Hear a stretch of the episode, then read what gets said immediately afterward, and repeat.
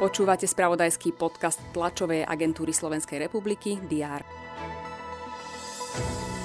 Sudca Michal Truban je vinný zo závažného disciplinárneho previnenia, keď sa nevylúčil z rozhodovania o väzbe pre nitrianského podnikateľa Norberta Bédera.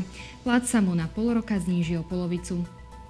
Rusko opäť podniklo masívny raketový útok na energetickú infraštruktúru po celej Ukrajine. Aj tieto udalosti sme priniesli vo včerajšom spravodajstve a dnes ráno. O všetkom dôležitom budú informovať redakcie TSR tiež vo štvrtok 9. marca. Vitajte pri diári.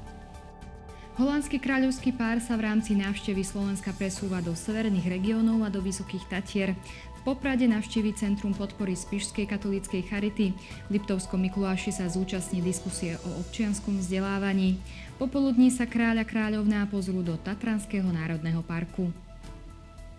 Na tému aktivačných prác a ich adresnej pomoci bude hovoriť dočasne poverený minister práce Milan Krajniak. Popoludní navštívi úrady práce v Komárne, Hurbanové a Kolárove.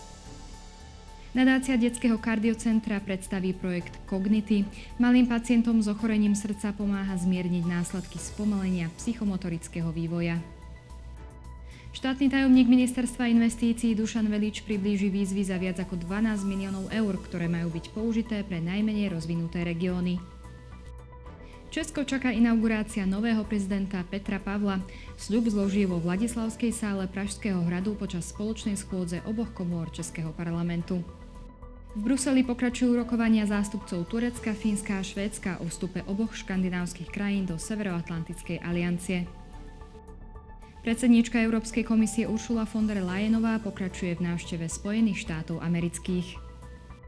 Večer sú na programe zápasy futbalovej Európskej konferenčnej ligy. Úvodný 8-finálový súboj čaká na švajčiarskej pôde aj Slovan Bratislava. O 21. hodine nastúpi proti FC Bazilej. Dnes bude na Slovensku prevažne oblačno, na severe môže zapršať.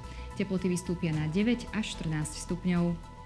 Všetky dôležité udalosti nájdete v spravodajstve TSR a na portáli teraz.sk. Želám vám príjemný deň.